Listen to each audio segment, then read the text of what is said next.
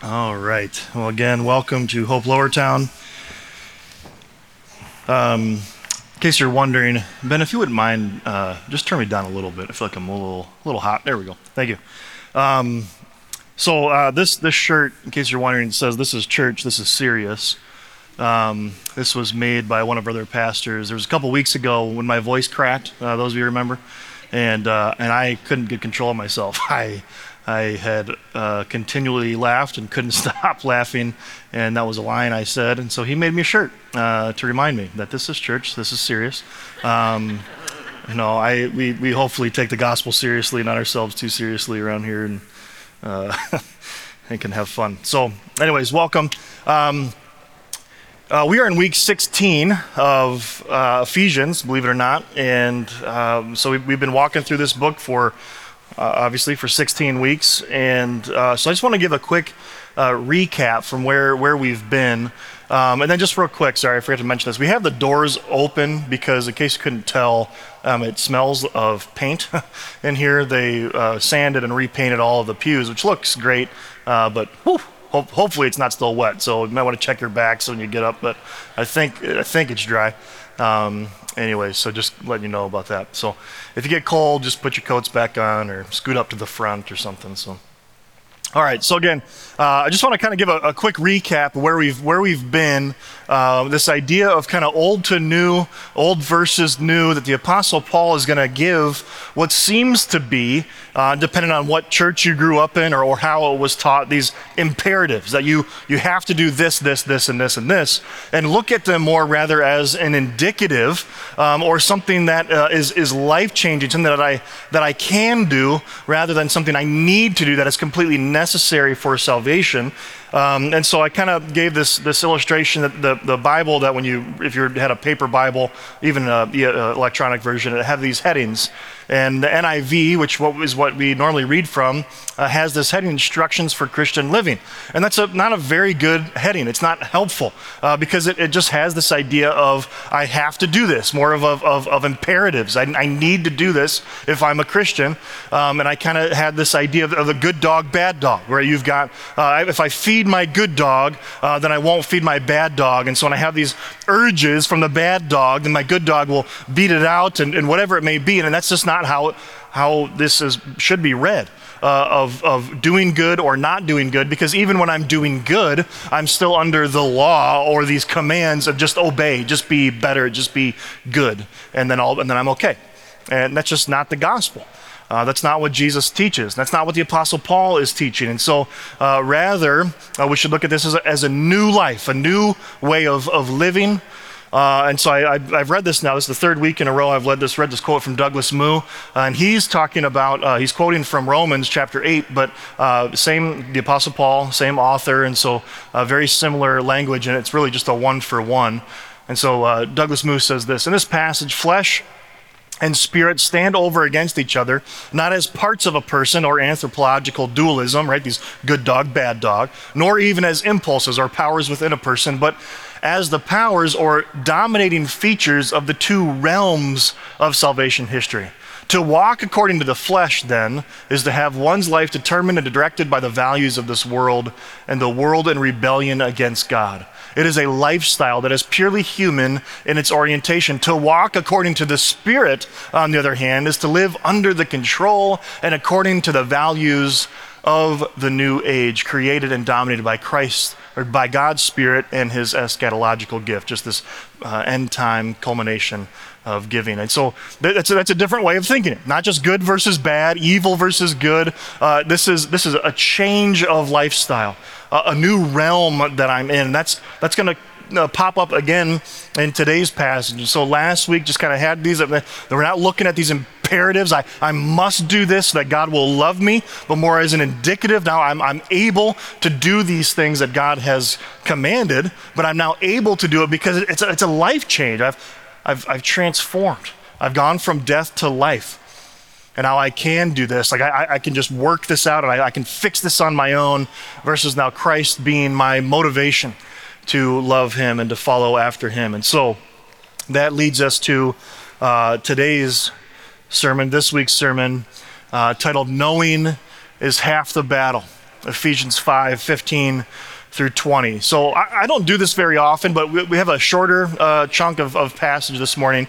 So I'm just going to ask you to stand uh, as I read. You don't need to read it out loud with me, but just stand as I as I do read this out loud. Um, just out of uh, just a, a, lot of churches do this, and just kind of a way to say that this is the reading of God's word. And and again, normally we have a longer passage, and so this was just it just kind of fit this week. So let me let me read through it, and then we're going to spend the rest of our time uh, walking through this passage. So, Ephesians chapter 5, starting in verse 15, says this Be very careful then how you live, not as unwise, but as wise, making the most of every opportunity because the days are evil. Therefore, do not be foolish, but understand what the Lord's will is. Do not get drunk on wine, which, is, which leads to debauchery. Instead, be filled with the Spirit, speaking to one another in psalms, hymns, and songs from the Spirit sing and make music from your heart to the Lord, always giving thanks to God the Father for everything in the name of our Lord Jesus Christ. Thank you. you may be seated. So I want to look at this kind of first this first phrase, unwise, wise. What what is wisdom and what comes to mind when you think of wisdom? If you've been around the church, you may have be familiar with one of the uh, first kings, or the second king, or sorry, third king of Israel, uh, Solomon. Uh, and Solomon was known for his wisdom, and that he was deemed just the, the wisest man until Jesus, when when it's it's penned that someone greater than Solomon is here. But so maybe in Bible language, we might think of that. We might even think of, of the book of Proverbs, which we're going to actually talk about uh, just briefly. And then we think, well, that's wisdom. These are some wise sayings, right? We might think of maybe a, a, relative, a grandma or a grandpa who just seems to know, not just have the knowledge of everything, but, but what to do and how to say it uh, in the right time. You might have relatives of just the exact opposite uh, of that. Um, I remember in, in high school, I had a teacher that, that when we would, when I would do something, um, even if it wasn't like against the rules, um, right? And they're like, hey, you, you, just did this thing, right? You, you, you just, you know, broke that or whatever, right? Um, and is it like wrong? Well, I was like, well, it's not like wrong to do that. And their, their, their response always was like, yeah, but what is, but was it wise? it's like, hey, well, I'm not a fool, you know, but yeah, probably wasn't the, the most wise thing. So, but, but what comes to mind? And so this is in Ephesians here again, be very careful then how you live. Not as unwise, but as wise. And again, you, you could look at this as, as law, as uh, imperative. Be, be careful how you live. And, and don't be a fool. Don't be unwise, but I want you to be wise, right? Do it, fix it, be, be wise. And so we can learn and we can acquire some, some knowledge. And I think I've shared this before. This is. Um, uh, a definition of, of wisdom that I remember uh, learning in, in college or seminary or somewhere of, of, of the answer to the question, what is wisdom? That wisdom is the right application of knowledge. And I know I'm pretty sure I've shared that from the pulpit before. Um, is that if, that if I have wisdom, even even last night I was watching a survival show uh, called Alone. Uh, maybe some of you are familiar with that. And uh, in it, these people spend like 90 days by themselves out in the in the wilderness. It's insane, right? But and every time they're doing something, they're they're setting up a little trap, you know, or something for for an animal or something. They're trying to. They don't eat for like 10 days, and they get a squirrel, and they're you know going nuts. Uh, no, no pun intended. Jeez. Uh, and uh, but anyways, when they're making a little trap, it has little um, you know little thing comes in the bottom subtitles like this is this kind of trap, and it was originated by this whatever. And they kind of teach you how to do it, right? Fool, uh, foolishness would be okay, I know I've learned some skills from watching this show, uh, it, and I would be a fool to go out into the wilderness and, and just hope that a squirrel would jump into my fire, right? It isn't, that's not, I'm not applying knowledge that I've gleaned. And so, wisdom, by definition, what I was taught is that it is the right application of that knowledge. Okay, I've gleaned this knowledge, and so now I, I do it, I apply it to life. Well, let's see if that, that holds up. Um, it doesn't. Spoiler alert. I will, uh, which I'll, I'll, get into that. In the 1940s, uh, during World War II, they, they started the, the ad council started these these PSAs, Uh, and this was one loose lips uh, sink ships. That was a very popular phrase that happened. And the idea was that if a sailor uh, is, is with somebody, or you know, he may say, Oh, yeah, we're, well, hey, we're going over here, but we'll be back here in two weeks, uh, then, then they, that might spread, right? That they don't know who they're talking to, they don't know who's around. And so the idea was to, to be quiet. Uh, but but the ads, though, these were always um, printed by actual companies even though it didn't serve the company any benefit, uh, the idea was these, these PSAs, and, and it was by the ad council. I'm sure they got money off of it. Someone made money. It wasn't just to help the United States win the war, but I'm sure it helped. Um, but it was just, it was constantly in front of people uh, to say, hey, this, this needs to be in front of you uh, so that we don't lose this war on something silly like talking to somebody when, when we shouldn't.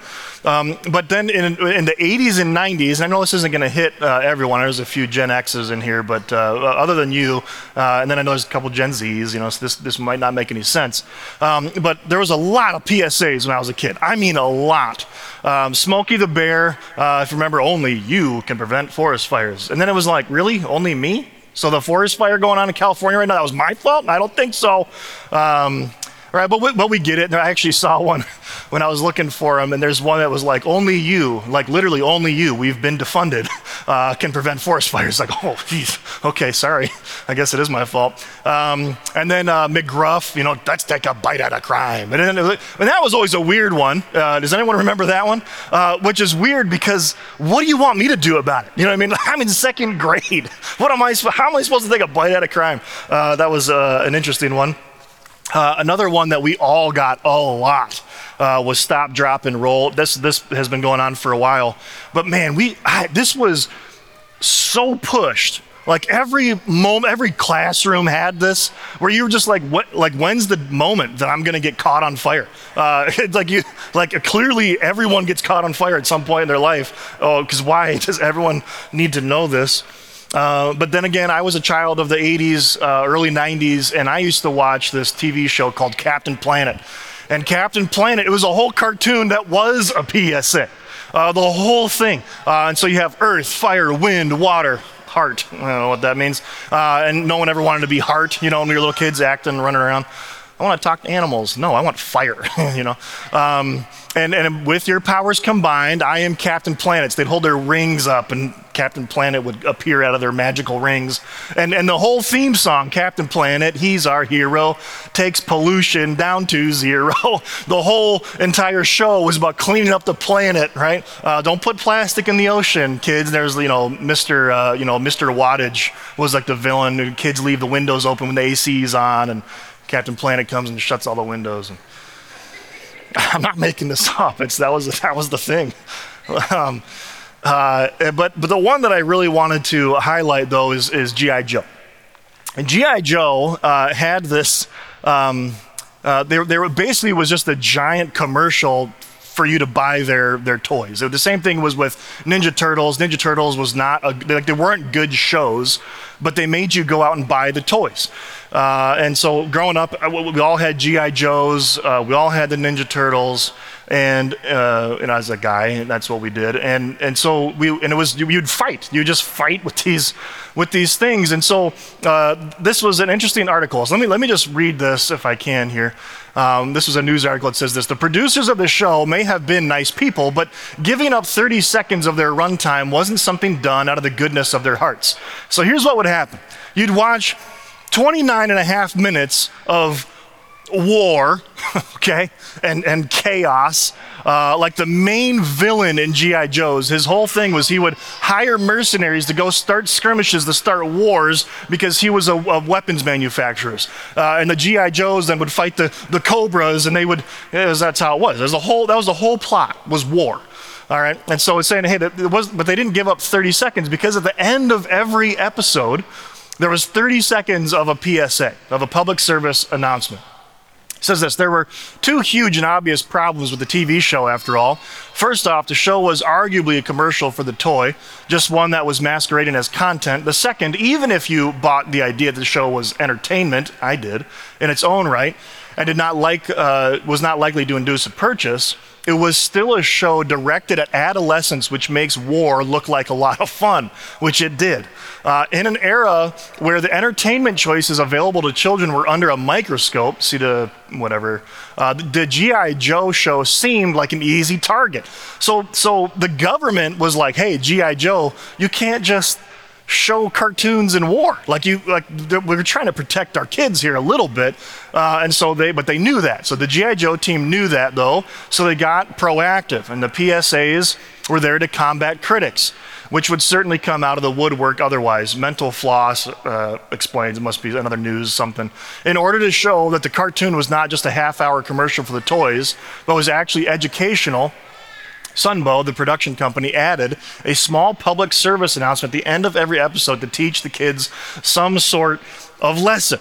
And so what would happen is you'd have this again, just war, and then and then GI Joe would stand there in front of some kids. There'd be some bullies, they're beating somebody up, and then and then you know Snake Eyes would stand there and be like, "Being a bully's bad," you know. And then and then the and then the bullies would go, "Oh, now I know." And then GI Joe then would say, and knowing is half the battle, right? That was always a thing. And they were ridiculous. Like some, they were in the 80s that for sure wouldn't be passed today, but like, and random. Like, here's how to stop a bloody nose. Uh, here's how to uh, get your eyes checked. You know, there were like just these random things that would happen. And so uh, it, it made me kind of get thinking about this idea of knowing is half the battle. Is that true? Because, because this is accurate to G.I. Joe. Wisdom is the right application of knowledge. So then, gaining the knowledge is half the battle, right? Not, now I know. So then the other half of G.I. Joe's definition of wisdom is now I, now I do it, right? I, I, I get the knowledge and now I apply it. Well, that's clearly uh, not the case of what happens. And this was really, really interesting. So on the uh, this past week on, on Tuesday morning, I drove down to kind of Chicago area um, and uh, it's actually in the middle of nowhere, nowhere near Chicago, but in the central Illinois. And uh, I drove down there with Drew Zolke, lead pastor of Columbia Heights, and we are part of the Acts 29 uh, cohort. It's just a church planting network, and um, so churches that are similar in age, similar in size, we, we get together with other uh, uh, churches from the Midwest, their lead people, and we go down there and we have a, uh, a, conversation about just things that are going on in our lives. And anyways, on the way down, Drew and I uh, were talking about this passage because uh, he's preaching on the same thing right now, and and, uh, and then downtown our campus they're preaching on the same same thing as well, same passage, and. Um, we got talking about it, and he said, Well, I actually have this woman uh, that goes to my church who um, has her doctorate in the Hebrew language in Proverbs. And I was like, Oh, that's nice. Where's that for me, uh, people? Uh, get on that. Um, and so he was like, How about I call her? Um, and we can we can talk about what is wisdom. And so so we so we so he calls this this uh, woman. Her name is Beth uh, Currier. She is a professor at Pillar Seminary. This is just her her her like bio on the website. Beth focuses her research research on wisdom literature, poetry, and Hebrew Bible, and cognitive linguistic approaches to Hebrew Bible text. She's co-chair of the Cognitive Linguistics and Biblical Interpretation section of the Society of Biblical Literature. Is editing a forthcoming introduction on cognitive linguistics uh, for the for Bible scholars and is working on uh, articles and book chapters for other publications. Beth has authored several dictionary entries for the Cambridge Dictionary of Christianity and is also writing a book on cognitive approaches to wealth, the rich, poverty, and the poor in the book of Proverbs. Uh, right? Like, she seems like she's the expert, right? Uh, when it comes to Hebrew wisdom literature, right? Uh, so he he calls her up, and and I was just my mind was just blown, right? Like everything I knew, like knowing's half the battle, right? Wisdom is the right application of knowledge. She says uh, she is uh, a friend of the author, uh, his name is uh, Michael Fox. Um, and just joking, it's not Michael J. Fox, it's Michael. Michael V. Fox is his name. Uh, this is from his book, Proverbs 1 through 9. And it was, man, it was mind blowing, right? She, as on the phone, she's just spewing information that, that I would have to read multiple books, and it's just naturally flowing out of her mouth. Um, and like she, she's like verbally quoting, and we're like, is there any way we could get these uh, in, in an email form? And so she sent these to us. But this is what Michael Fox says Wisdom isn't simply knowing what's good to do. Okay, cool. Knowing's half the battle. It's we now we got to do it. This is what he says. I love this. Wisdom is a disposition of character, a configuration of knowledge, fears, expectations, and desires that enables one to identify the right path and keep to it. Wisdom means not only knowing, and I love it, it doesn't say and then doing. It doesn't mean only knowing, but also desiring to do what is right. Whoa. Now that that is a shift. That's a massive shift. That's a shift, exactly what the Apostle Paul has been saying. This is a new life. This is a change. This is a, a turning from that to this, death to life, darkness to light. But it's not a matter of just, I got to do this and, and, and, and grit down and, and be better. It's a desire. It's this new realm that I'm walking into, as I mentioned from that Douglas Moo quote. Michael Fox continues later on in the book a configuration of the soul.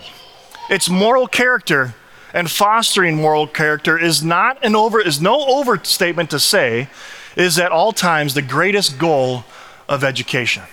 But it's not just I want to give you information, but but this moral development. I want I want you to know what to do with this information now. It is also the greatest challenge. For moral character comes down to desiring the right things. And how can we teach desire? By PSAs and a G.I. Joe, right? No one's half the battle. No, of course not. You can't just tell kids what to do, right? You can't just say, hey, don't touch downed live telephone wires. It's not, it's not good. There's got to be a desire of change. That the law is no different. The law in the Old Testament is full of things do this, don't do that, but it cannot change my heart.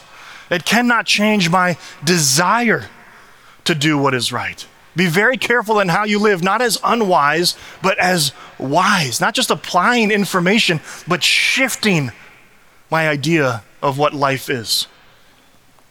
And how do we know this? Ephesians chapter 3. We got to go back into the context of what Paul has been teaching on to the church in Ephesus. He says this back in chapter 3 For this reason I kneel before the Father, from whom every family in heaven and earth derives its name, that there is a, a change. I'm getting a new name now. I pray that out of his glorious riches, he may strengthen you with power through his Holy Spirit in your inner being. We're going to see that again later. This is something that I just do? I just stop that, do this. This is something that the Spirit of God that now indwells inside of me, that now urges me, that changes me in my inner being, so that Christ may dwell in my hearts through faith, not through law. And I pray that you being rooted and established in love. You, this is a fact, you are rooted, you're grounded, you are established in the love of Christ. That you may have the power, together with all the Lord's holy people, to grasp how wide and long and high and deep is the love of Christ. You are rooted in that. So, my prayer for you, church, is that you would begin to understand how deeply loved you are by Christ and to know this love that surpasses knowledge, that you may be filled to the measure of all the fullness of God. That, that's the desire change. That's the heart change that happens, not just knowing half the battle. So let's keep going through this text, redeeming the time. The Apostle Paul again says this Be very careful then how you live, not as unwise, but as wise. A change. Making the most of every opportunity because the days are evil. This got me thinking uh, last night. I, I remembered um, when I was a senior in high school, I went to a, a small Christian school in Schaumburg, Illinois. And, uh, and I remembered my senior year, our class verse uh, was Ephesians uh, 5 16, this, this exact verse of redeem the time. For the days are, are evil. This was, this was it. Redeem the time. Class of 2004. Uh, that was our thing. And, I, and I remember my homeroom teacher, I cannot think of his name. Great guy, though. Uh, but he would say it all the time. Anytime the bell would ring and we'd all run to class, and he would say, Redeem the time, for the days are evil. I mean, every single day I heard that uh, my junior and senior year when he was our homeroom teacher. Um, did he have homeroom? Is that like a weird Christian school thing, or does everyone have that? Everyone has that? Okay, all right, wasn't sure. Uh, redeem the time. Right? And, and again, it, it just kind of turned into um, this, this law of almost like a guilt, like, right, the uh, idle hands, the devil's workshop. So if you're just sitting around doing nothing, get on it. Do something good. Do something of value. Um, and this, this had nothing to do with anything, but I thought this was kind of humorous. This was on the next page. These were, um, we took a vote on certain things. Um, so, like, favorite store, Aeropostale. Is that even business anymore? Are they even around anymore? Uh, runner up, Barnes and Noble. They're, they're not a thing anymore. Um, oh, they are? They're still around? Uh, let's see. Uh, what were some other funny ones? Favorite cartoon, SpongeBob SquarePants. What is that? Uh, I have no idea. Um, I clearly didn't take this survey because I don't remember this. Favorite holiday was Christmas. Runner up, Valentine's Day. Weird. Um, and then here's how you know you go to Christian school. Favorite song, It Is Well With My Soul. Um, favorite song. Uh, runner up, God Makes No Mistakes. You guys don't even probably know, know that one. Um, favorite car, Viper. Runner up, Mustang. That was weird. Anyways, that had nothing to do with anything, but um, I just, I was looking, I took that picture and I was like, what is all this? Oh, weird. Um, so I had to share that. So, what does this mean then? What does it mean then that we are to be uh, careful, to, to be careful how we live, not as unwise, but wise, making the most of every opportunity because the days are evil? That we are to be wise. This, this heart change. This is not a, an individualistic way of thinking, right? If you remember, this was maybe popular, but almost a decade ago. That, that YOLO, right? You only you only live once. You know, like go go do something. Make this about about you, and that's not the case. The Apostle Paul, over and over and over again, talks about community and how we live and how we build one another up. And this is about each other, not just not just me. And the days are evil right? But the idea is this, this a change of life, not just I, I don't do that, I do this. It's completely opposite. It's, it's, a, it's a new way of walking and now walking in the body and not being foolish. So then he says this, and we're going to look at the Lord's will. Therefore, do not be foolish, right? Kind of that same way. Here, here we know what wise is this, this thing, and we've been given this gift of, of life and new life in Christ. So let's not go back. Let's not be foolish but understand what the will of the Lord is. I know I've mentioned this before. I remember as right at the beginning or some kind of the pandemic, and we were uh, just outside in the courtyard here, and we when I remember preaching this, um, and I gave if some of you might have been there, and I gave the illustration of this uh, like a two-handled umbrella, which exists. You can get it on Amazon. It's a weird thing, um, but here was the point. I'm not going to try to get into all this uh, right now, but when you read your Bible, and if you ever come across this idea of God's will, that uh, just in general thinking, there's two, two ways to read God's will, because he has two, two wills, if, uh, if you will. Um, that, that one is a will of decree, that God says this and it happens. God says Brian is going to be born in 1985 in New Britain, Connecticut, as, as, a, as a white man. I didn't have a say in that. Like that, that's just, that was boom. That's, that's the decree. God said, let there be light boom, and there was light. Those are wills of decree. And so there are certain times you come across a passage of scripture that says, and this is the will of God, and it says something. And I have to ask myself, what determining, is it a will of decree? And can I do something? Can I obey or disobey God's will? And if I can disobey or obey it, then it's not his will of decree. I can't, I can't disobey God's will of decree. I can't do it. So the other side of that is his will of command or his moral will, meaning, can I obey it or not obey it? So when we get to this one, therefore, do not be foolish, but understand what the will of the Lord is. Well, I, I, can misunderstand. I can choose to not even try to understand. And God has, again, what's called the, the, the revealed will of God through His Word that he gives us his word. And even just the passage right before this in chapter 4, it says, This is the will of God to, free immora- to, to flee immorality. Right? And again, not just, well, what does immorality mean? Right? But no, I want to get away from these things. So I need to understand who God is. And when I get to know his heart and know, know his love for me and his people, it's this desire that changes. Not just, ah, I can't do that and I can do this. It's now a desire, it's a life change that happens. So don't be foolish, but understand what the will of the Lord is. And what is the will of the Lord? Be filled with the Spirit. He says this Do not get drunk on wine, which leads to debauchery. Um, and this was another thing as we were on the phone call with Beth. Drew asked, like, why, why do you think that the Apostle Paul uh, says this phrase, "Don't get, don't get drunk on wine"? He doesn't say, you know, we're not going to get into you, you don't drink at all, or or you should drink. Uh, one thing that I've always done uh, studying is I always compare uh, different viewpoints, and I've got books up in my office if you want to read them. One is uh, God Gave Wine, uh, and one is Should Christians Drink? And, and you can read them both at the same time and come to your own conclusion. And I know there are people in this room uh, that abstain, that do not drink, and then there are people who are sommeliers, right? It's vastly different, but, but not a sommelier, whatever it is. What's the title? Alcoholer? Is that really what it's called? Oh, I was like, wow, that's that's intense, man. we might need to have a talk if that's a, I'm just kidding.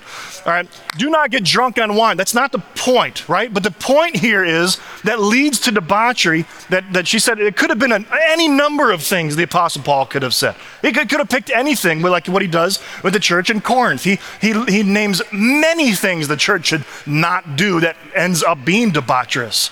But he's making this play on words, if you will. Don't be drunk on wine, which leads to debauchery. Instead, be filled with the Spirit, speaking to one another in psalms and hymns and songs in the Spirit.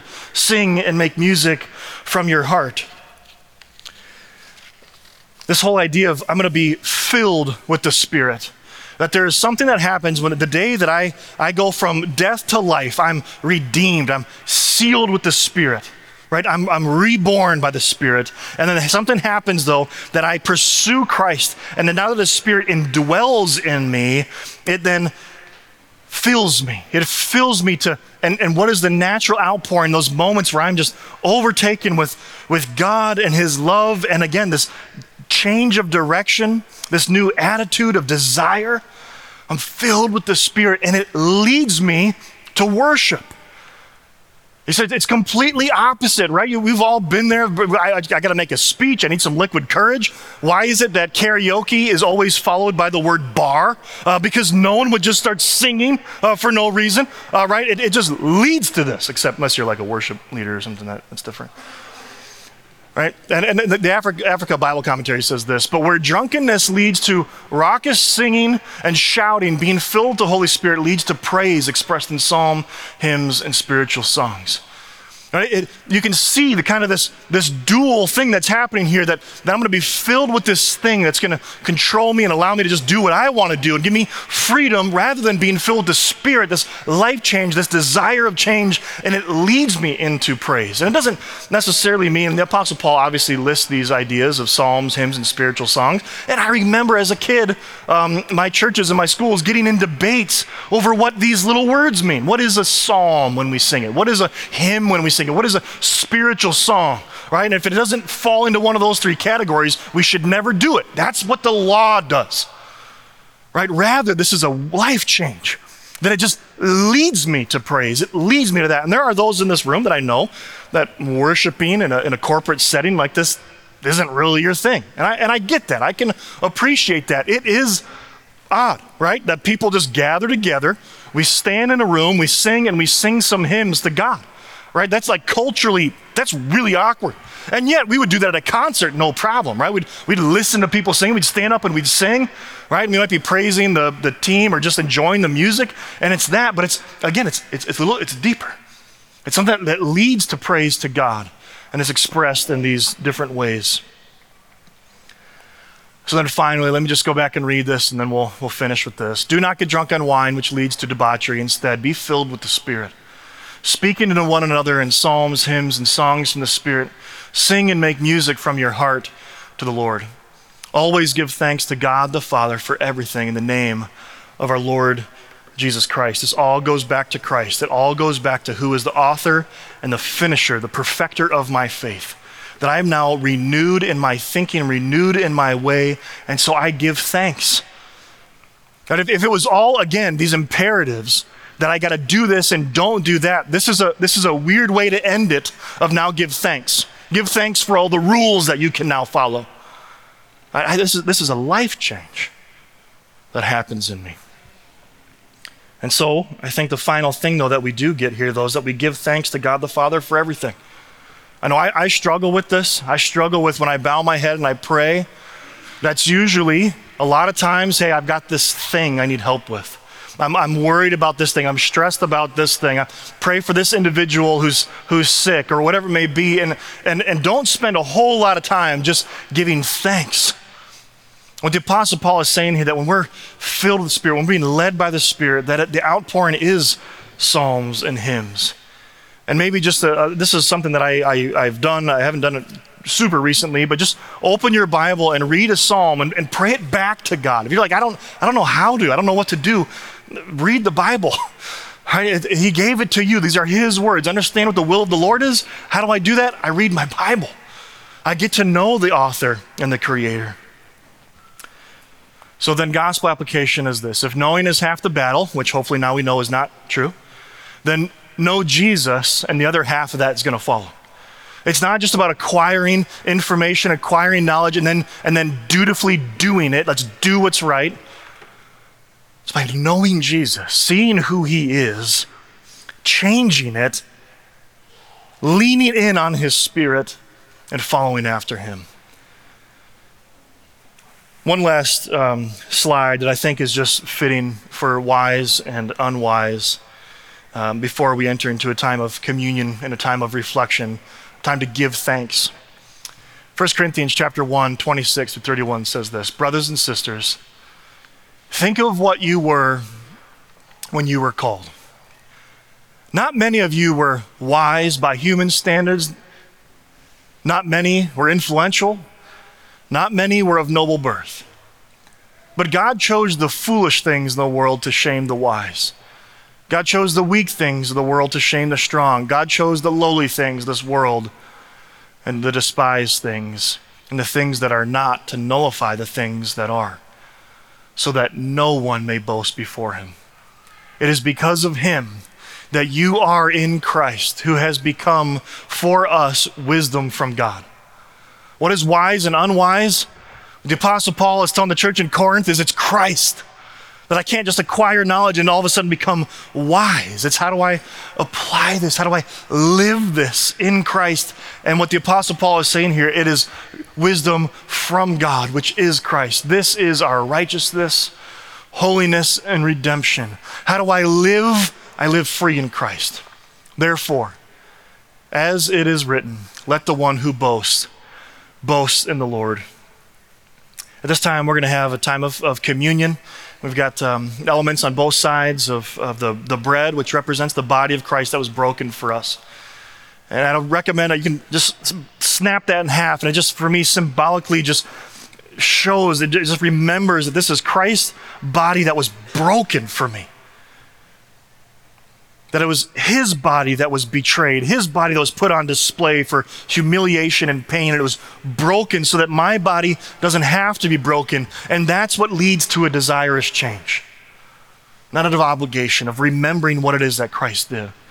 And remembering as I take the juice that represents his blood that was shed for me to cover my sins, that he takes my sins upon himself, and I take his righteousness upon me, which, according to the Apostle Paul here, that is the wisdom of God.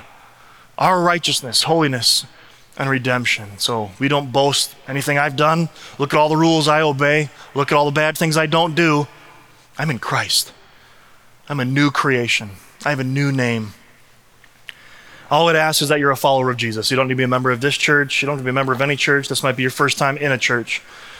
But if you hear these, the, the good news, the gospel of just, I, I just have to believe and he forgives me, I would love for you to partake of these elements today with us.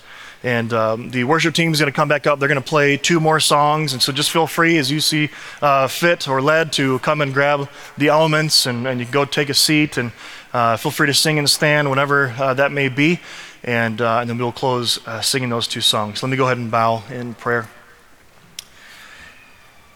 Heavenly Father, I thank you for your Son. I thank you that even now, that as we partake of these elements and just concluding on um, Ephesians 5 there, what the Apostle Paul says to always give thanks, that that would be our heart. That would be our, our joy. That looking at Ephesians 4 and 5 now, that it's not uh, all these things of, of, of, what to do and what not to do. And, and it is that. It is a pursuit of holiness, but now, but my attitude, my desires have changed to be wise, to follow after Christ, and to live the way that He has called us to live, but in freedom. So, God, I pray now that as we partake of these elements, that we would remember, that we would give thanks, that we would confess sins, that we would repent, and that ultimately that you would receive the honor and the glory uh, because you are worthy of that.